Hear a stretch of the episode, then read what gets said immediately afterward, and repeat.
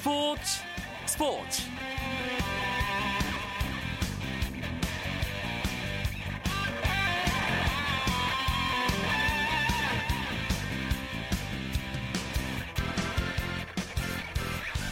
안녕하십니까. 목요일 밤 스포츠 스포츠. 아나운서 이광용입니다.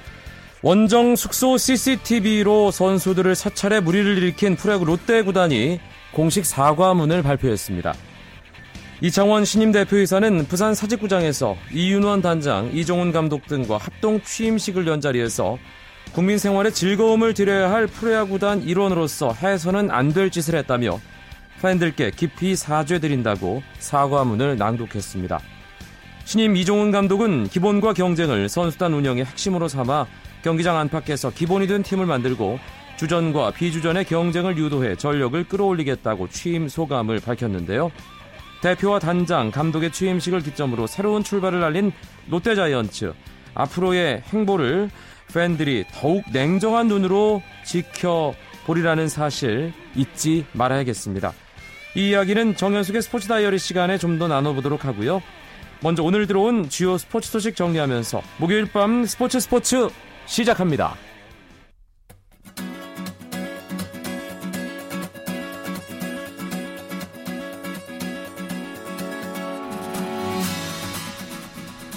(2014-2015) 프로농구에서 울산 모비스가 1라운드에서 자신들에게 패배를 안긴 창원 LG에게 설욕했습니다. 모비스는 울산 동천체육관에서 열린 창원 LG와의 홈 경기에서 88대 76으로 이겼는데요. 이로써 모비스는 팀 역대 최다 공동 3위인 9연승을 달리며 단독 1위 자리를 굳게 지켰습니다. 문태영은 24득점 6개 리바운드로 팀 득점을 이끌었고요. 양동근도 20득점 4리바운드, 어시스트 9개, 스틸 3개 완전히 살아난 모습을 보여줬습니다. 함지훈과 리카르도 라틀리프는 30득점에 9개의 리바운드를 합작하면서 팀 승리를 도왔습니다. 또 오리온스도 KGC 인삼공사에 당했던 1라운드 패배를 설욕했습니다. 빚을 갚음과 동시에 가장 먼저 오리온스는 전구단 상대 승리에 성공했습니다. 고양 오리온스 안양에서 열린 안양 KGC 인삼공사와의 2라운드 대결에서 92대 63으로 크게 이겼습니다. 1쿼터부터 10여 점 차로 앞서간 오리온스는 23득점을 기록한 허일영, 11득점을 한 이승현의 외곽포와 트로이 길렌워터, 찰스 가르시아의 골밑 장악 등 공수에서 KGC를 압도했습니다. 오리온스는 석점 슛을 14개나 터뜨렸고 이현민은 7득점에 10개 어시스트를 기록했습니다. 한편 여자 프로농구에서는 신한은행이 최하위 KDB 생명을 누르고 연승에 성공했습니다. KDB 생명 위너스와 신한은행 에스버드의 경기에서 원정팀 신한은행이 KDB 생명을 64대 50으로 이기고 2연승을 달렸고 반면 KDB 생명은 시즌 네 번째 경기에서도 패하며 또다시 첫 승 수확에 실패했습니다. 프로배구도 두 경기가 있었습니다. 남자부 OK저축은행과 대한항공의 경기 풀세트 접전이었습니다. OK저축은행이 대한항공에게 세트스코어 3대 2로 이겼습니다. OK저축은행은 3연승과 동시에 6승 1패, 승점 16점을 기록하면서 선두로 올라섰습니다. 지난 시즌 11승 19패했던 OK저축은행 이번 시즌 7경기에서 단 1패만 하면서 정말 대단한 시즌 초반 출발을 보이고 있습니다. 오늘 대한항공과의 경기에서도 역시 OK저축은행 외국인 선수 시몬이 40득점 활약하면서 팀 승리를 이끌었고요. 송명근 선수가 13득점으로 힘을 보탰습니다. 여자부에서는 도로공사가 흥국생명과의 2라운드 경기에서 3대 0으로 이겼습니다. 도로공사는 24득점을 기록한 니콜과 11득점 문정원을 앞세워 상승세 흥국생명을 상대로 승리를 거뒀습니다. 뉴질랜드 교포 골프 선수인 리디아 고가 역대 최연소로 올해 미국 여자 프로골프 신인상을 획득했습니다. LPGA는 리디아 고가 LPGA 기록을 계속해서 새로 쓰고 있다며 그가 남은 경기 결과에 상관없이 신인상 수상을 확정 지었다고 발표했습니다. 리디아 고는 올해 LPGA 투어에 대비해 스윙잉 스커크 클래식과 마라톤 클래식에서 2승을 거두며 다른 후보들을 멀찍이 제치고 한 번뿐인 신인상의 영예를 안게 됐습니다.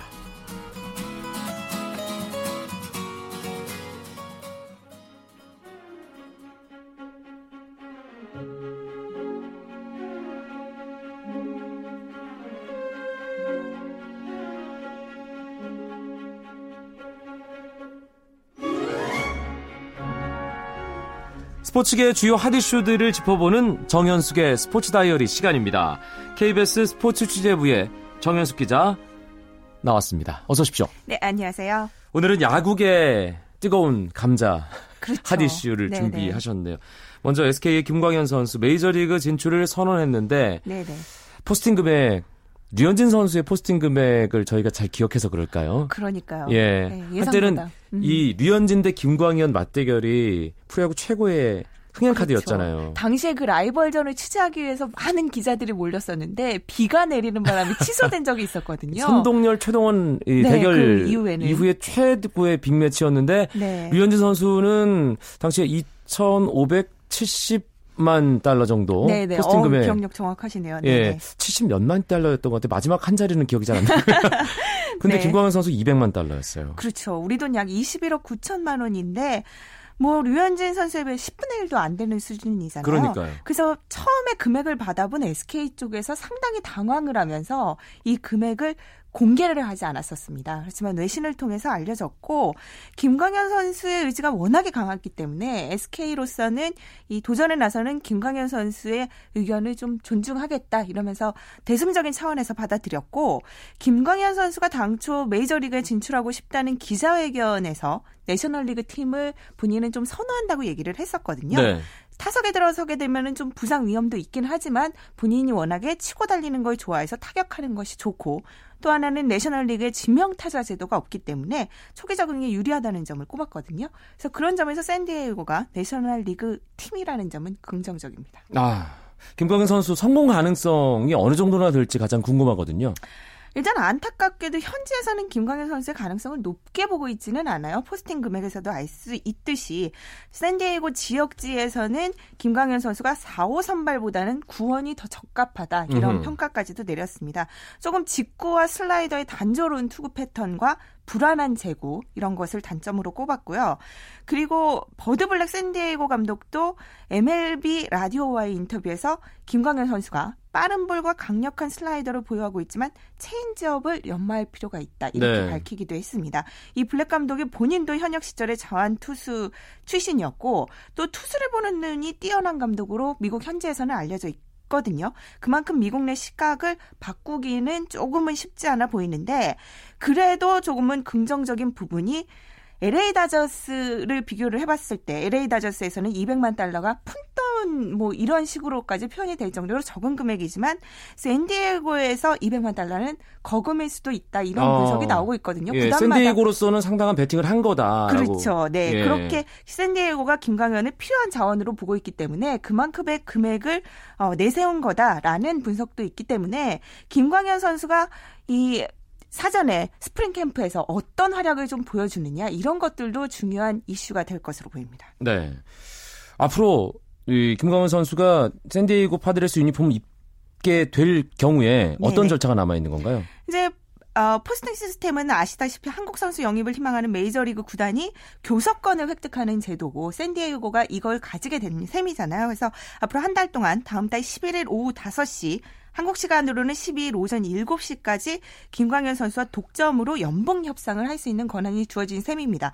그래서 김광현 선수는 최대한 많은 연봉을 받아내는 것이 중요한데 메이저리그는 비즈니스를 우선으로 하는 곳이기 때문에 많은 돈을 투자한 선수는 성적이 부진해도 어느 정도는 계속해서 활용하려고 하는 그러한 경향이 있거든요. 그래서 최소한 200만 달러 수준 포스팅 금액과 같이 그 정도 수준은 받아야 꾸준히 뛸 수 있다는 계산이 좀 서고 있고 조금 안타까운 소식은 좀 1 플러스 1로 먼저 1년은 어 김광현 선수를 좀 테스트를 해보고 네. 플러스 1 년에 추가로 계약을 할 수도 있다라는 조금 비관적인 전망도 나오고 있긴 그러니까 하지만 살짝 간을 보고 나서 그렇죠. 예, 좀 길게 쓸지 말지 결정하겠다. 예. 그렇지만 김광현 선수는 만약에 본인이 이런 협상 과정에서 마음에 들지 않는다면 어, SK 소속으로 계속해서 뛸 수 있는 가능성이 남아있는 셈이기 때문에 그렇군요. 이러한 불리한 조건을 감수하면서까지 도전할 필요는 없어 보이고요.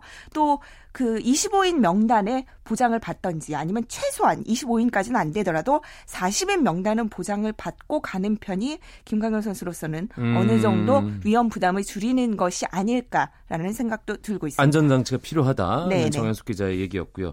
샌디에고 파드레스도 내셔널리그 서부지구입니다. LA 다저스와 같은 지구라 김광현 류현진의 맞대결을 메이저리그에서 그렇죠. 한번 봤으면 좋겠네요. 팬들이 예. 많겠죠. 네, 봤으면 좋겠습니다. 네. 어, 김광현 선수뿐만이 아닙니다. 어, 넥센 히어로즈에서 활약하고 있는 어, 사상 최초로 40홈런 유격수 그렇죠, 강정호 선수, 선수, 또 기아 타이거즈 에이스죠 양현종 선수, 네네. 또 한신 타이거즈 소속으로 이번 시즌 멋진 활약을 한 오승환 선수도 네. 메이저리그 뭐 노리고 있다. 꿈을 꾸고 있잖아요. 네네. 예. 이 선수들에게 김광현 선수 포스팅이 아무래도 영향이 있을 텐데요. 그렇죠. 이 선수들에게도 뭐 사실 좋은 영향은 아닐 거라는 분석이 우세하죠. 김광현 선수가 받은 수준에서 크게 달라지지는 않을 거다라는 전망이 나오고 있습니다. 기본적으로 류현진 선수가 진출했을 때는 당시 그 타이완 출신의 천혜인 선수가 대단한 활약을 보여줬었거든요. 그래서 후광 효과가 어느 정도는 있었고 네. 지금은 지난 시즌이 끝난 뒤에 메이저리그와 일본 프로야구 간에서 포스팅 상한 제도가 새로 생겼어요. 그것 때문에 당분간 포스팅 금액은 낮게 형성될 것으로 보입니다.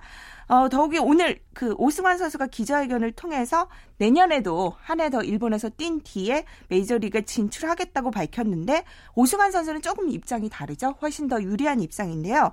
그 이유는 한신에서 2년을 뛸 경우에는 해외 보유권을 가진 팀이 사라지게 됩니다. 그래서 김광현 선수처럼 최고액을 낸 팀이 협상하는 이른바 포스팅에 응할 필요가 없이 자유계약 협상이 가능해집니다. 아. 네, 그래서 오승환 선수는 어느 정도 본인이 마음을 마음만 먹는다면 메이저리그 진출이 조금 더 열려 있는 상황이 되기 때문에 어, 김광현 선수가 메이저리그에 입성할 수 있느냐 또 입성한다면 어떤 활약을 펼칠 수 있느냐가 오승환 선수가 메이저리그에 진출하는데도 큰 영향을 미칠 것으로 보입니다. 네, 어, 스토브리그가 뭐 이런저런 이야기로 정말 뜨거울 수밖에 없는 네. 2014년 막판 그리고 2015년 시즌을 준비하는 아, 프로야구계입니다.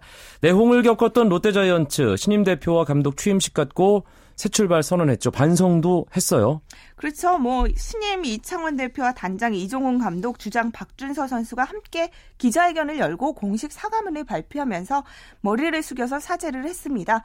팬들과의 소통도 강화하겠다. 그리고 프런트가 선을 넘어가는 일이 없도록 하겠다고 약속을 했는데 지금 아직도 이 CCTV 사찰건에 대해서 끊임없이 뒷말이 나오고 있거든요. 네. 도대체 왜 이뤄졌는가? 또 최근에는 선수들의 연봉 협상에서 좀 구단이 우위에 서기 위한 그런 절차가 아니었느냐 이런 주장까지 제기되면서 어, 문제가 더 커지고 있고요. 국가인권위에서 조사에 돌입했고 경찰도 준비 단계에 있고 이제 한국 시리즈도 끝났잖아요. 그렇죠. 그만큼 프로야구 선수위원회에서도 고발 조치에 나설 가능성까지도 음흠. 제기되고 있습니다. 앞으로 폭풍이 조금은 계속될 듯한데 일단 롯데는 이달 말까지 국내에서 마무리 훈련을 이어갈 예정입니다. 그리고 한화이글스 김성근 감독 영입한 다음에 뉴스의 중심에 있잖아요. 네, 그렇죠. 김성근 감독과 때려야 뗄 수 없는 인물이죠. 네. 어, 아들. 그렇죠. 김정준 씨가 코치로 결국 합류하는군요. 네네. 많은 분들이 이제 방송 해설위원으로 지금은 알고 계실 텐데요. 이분이 LG 트윈스 시절에 김성근 감독과 함께 전력 분석을 시작하면서 경력을 쌓았다고 2000년대 합니다. 초반에. 네. 당시에는 이 전력 분석이라는 것에 대한 개념이 별로 많지는 않았는데 쪽집게식으로 그 상당히 많이 상대 전력을 분석을 하시면서 꽤 많은 명성을 쌓으셨다고 해요. 그래서 어, LG에서 준우승에도 힘을 보탰고 이후 SK 와이번스가 우승을 하는데도 숨은 공로자 역할을 톡톡히 하셨다고 합니다. 그래서 방송 해설위원 으로 이제 떠나는 것에 대해서도 많은 팬들이 조금 아쉬워하긴 하는데 하나를 우승시키고 돌아오겠다라고 말씀을 하셨거든요. 그래서 오키나와에서 이제 전지훈련을 같이 합류하게 되실 것 같은데 어떤 결과를 또 보여줄지도 관심이 집중되고 있습니다. 다른 팀들 긴장하겠는데요. 네, 그렇죠 아무래도. 예, 정현숙 기자와 함께했던 스포츠 다이어리, 다이어리였습니다. 고맙습니다. 감사합니다. 쳤다 하면 홈런이고 슛 골이고 각본 없는 한편의 드라마 그것이 바로 그것이 바로 손에 잡힌 우승 트로피 목에 걸린 그 배달 너와 내가 하나 되는 그것이 바로 그것이 바로 그것이 바로 꿈꾸던 스포츠 KBS 1라디오 이광용의 스포츠 스포츠 목요일의 남자와 함께하는 시간입니다. 해외 축구 이야기 박찬아 KBS 축구 해설위원 나왔습니다. 어서 오세요. 네, 안녕하세요. 11월 A매치 주간 시작됐습니다. 우리나라는 내일 요르단전 시작으로 이제 중동 원정 평가전 두 경기 치르게 되는데 손흥민 선수가 요르단전에 뛰지 못할 거다 이런 소식이 있어요. 네, 이번 평가전 두 경기 동안에 손흥민 선수가 뭔가 보여주고자 하는 의욕이 아주 강했을 것 같은데요. 오른쪽 아, 다리 쪽에 종아리 근육이 피로도가 심한 것 같습니다. 아무래도 레버쿠센에서 최근에 집중적으로 경기를 정말 많이 뛰었거든요. 탈이 날 것만 같이 아슬아슬했었는데 결국에는 요르단전은 일단 무리시키지 않는 쪽으로 가닥을 잡는 것 같습니다. 네. 요르단전 또 이란전 에, 아시안컵을 앞두고 마지막으로 치르는 A매치 두 경기입니다. 우리가 어떤 점들을 이 두 경기를 통해서 얻어야 될까요? 슈틸리케 감독이 전술적 유연성을 가져가겠다라고 이미 얘기를 했거든요. 전술적 유연성을 위해서는 우리가 하나의 어떤 확고한 전략을 갖추고 난 다음에 다음 것을 준비할 수 있을 것 같아요. 그래서 슈틸리케 감독이 10월 A매치에 이어서 본격적으로 팀을 지휘하는 두 번째 평가전이 되겠는데요. 아직 우리가 베스트 11의 윤곽이라든가 또 확실한 플랜 A의 청사진이 구체적으로 제시가 된 상태는 아닙니다. 그래서 이번 평가전을 통해서는 어느 정도 우리가 아시안컵을 어떻게 치를 것인가 대략적인 가이드라인이 나오는 평가전이 돼야 될 것 같습니다. 우리 대표팀의 A매치 이야기 내일 금요일 축구 기자들과 함께하는 축구장 가는 길 시간에 심도 있고 자세하게 나누어 보겠습니다. 박찬하 위원과는 A매치 주간을 맞아 치러진 또는 치러질 지구촌 곳곳에 A매치 경기들을 대해서 이야기 나눠보겠습니다. 우리나라 외 아시아 국가들 어떤 나라들과 평가전 갖게 되나요? 네, 일본은 온두라스 그리고 호주와 경기를 치르고요. 중국은 뉴질랜드, 온두라스 이렇게 평가전을 치릅니다. 남미 팀들과 뭐 아시아 국가들, 특히 동아시아 팀들이 최근에 평가전을 많이 치르고 있습니다. 브라질은 터키와 경기 가졌는데 대승 거뒀네요. 네, 브라질이 계속해서 평가전을 치르고 있죠. 남미 대륙들은 당분간 메이저 대회가 없기 때문에 이렇게 평가전을 가지고 있는데요. 터키와의 경기에서 4대 0으로 아주 크게 이겼습니다. 전반에만 3골을 기록을 했는데 득점 상황들을 봤을 때는 터키의 수비진들 그리고 골키퍼의 집중력 저하가 아주 눈에 띄었습니다. 이 브라질 대표팀의 에이스죠. 네이마르. 아, 이 바르셀로나에서도 뭐 이번 시즌 골을 많이 넣고는 있습니다만 노란색 유니폼을 입으면 더 강해지는 것 같아요. 네, 네이마르 선수의 실력이야 뭐 의심의 여지가 없고요. 바르셀로나에서도 컨디션이 좋은 편인데 브라질 가서 더 좋은 것은 모든 시스템이 네이마르 쪽에 맞춰져 있거든요. 이번 평가전에도 전반 그리고 후반에 한 골씩 기록을 했습니다. 모두 다 네이마르에게 갖춰진 그런 전략 속에서 만들어진 골이었기 때문에 뭐 네이마르 선수가 아주 편하게 뭐 한편으로는 아주 침착하게 어, 골을 터뜨렸습니다. 브라질이 월드컵에서 독일에게 충격적인 패배를 당하면서 뭐 온다라가 상실감에 빠졌었는데 둥가 감독이 지휘봉 잡고 나서 좀 빠르게 회복하는 느낌이에요. 네, 뭐 생각보다 빠르게 회복을 하고 있죠. 그 브라질이 월드컵 끝나고 난 다음에 콜롬비아전을 시작으로 에콰도르, 일본 그리고 터키와의 평가전까지 계속 경기를 치르고 있는데요. 전부 다 무실점이었어요. 그러니까 네. 중가 감독이 대표팀에 부임하자마자 신경 쓰기 시작하는 것은 수비 안정입니다. 아무래도 월드컵에서의 실망스러운 모습들을 빠르게 가다듬기 위해서는 수비 안정부터 시작을 해야 되겠다라고 생각을 하는 것 같고요. 어, 전임 감독과는 다른 것은 최근에 소속팀에서 컨디션이 좋은 선수들을 중용하고 그리고 일부 자리에 변화를 계속 주면서 팀에 긴장감을 주고 좋은 완성도 속의 경기를 치르고 있습니다. 돌아온 둥가는 이렇게 잘 나가고 있는데 네덜란드 대표팀의 돌아온 히딩크 감독은 지금 고난의 시간을 보내고 있죠. 네, 유럽 여선 유로 2016 A조 예선을 치르고 있는데요. 세 경기에서 승점이 석점입니다. 반면에 경쟁자들인 아이슬란드라든가 체코는 세 경기 치르면서 다 이겨서 승점이 9점이거든요. 아직 경기가 남았지만 약간의 차이가 나고 있는 상황. 특히 네덜란드의 히딩크 감독이 더 많은 비판을 받고 있는 건 지금 1승밖에 없어요. 평가전 모두 포함해서 1승밖에 없습니다. 그 1승은 또 카자흐 스탄에게 후반에 겨우 10분 남기고 역전승을 거둔 유일한 승리였고 오늘 있었던 멕시코와의 평가전에서도 3대 2로 패했습니다. 우리 축구 팬들은 히딩크 감독에 대해서 애정이 있고 또 응원을 하게 되잖아요. 기본적으로 네덜란드 축구를 응원하는 팬들도 많고. 근데 왜 이럴까요, 지금 상황이? 지금 히딩크 감독의 네덜란드 팀은 히딩크 감독이 네덜란드에 대한 냉정한 평가를 하지 못한 상태로 경기를 계속 치르고 있습니다. 무리하게 자신의 전략, 전술, 그리고 선수 기용 이런 것들을 고집하는 경향이 있고요. 그런 선수들이 대부분 소속팀에서 좋은 활약을 하지 못하는 상태로 대표팀 경기까지 뛰고 있거든요. 역시 그런 것들이 굉장히 크고 또 결정적인 것은 선수에 대한 판단이 정확하게 이루어지지 않은 거기에다 시대의 흐름과는 약간 동떨어진 축구를 현재 네덜란드에서 하는 측면도 없지 않아 있어요. 그래서 아마 히딩크 감독의 비판은 당분간은 계속될 것 같습니다. 네, 라트비아와의 유로 2016 예선 4차전 만약에 이 경기 정말 안 좋은 결과가 나온다면 그 이후에는 어떤 일이 일어나, 도 이상하지 않을 것 같다는 생각마저 듭니다. 또 어떤 경기 결과들 A매치 주간 출발한 경기들 가운데 눈길을 모았나요? 네, 오늘 새벽에는 그렇게 많은 경기는 치러지지 않았습니다. 아르헨티나와 크로아티아 경기가 있었고요. 벨기에와 아이슬란드전이 있었는데 아르헨티나가 크로아티아에 2대 1로 승리했고요. 벨기에도 3대 1로 이겼습니다. 벨기에가 어, 일단 좀 황금 세대이기 때문에 잘하는 거는 자연스러운 일인데 어, 이번에도 대승을 거뒀군요. 네, 이번에도 3대 1로 뭐 전후반 통틀어서 좋은 결정력을 자랑했는데요. 유로 예선에서는 1승 1무입니다. 보스니아와 비기면서 네, 승점 두 경기 치르면서 넉 점째를 쌓게 됐는데요. 뭐 벨기에는 여전히 황금 세대들의 팀의 주축입니다. 노장 선수들이라고 불릴 만한 선수도 그렇게 많지는 않고요.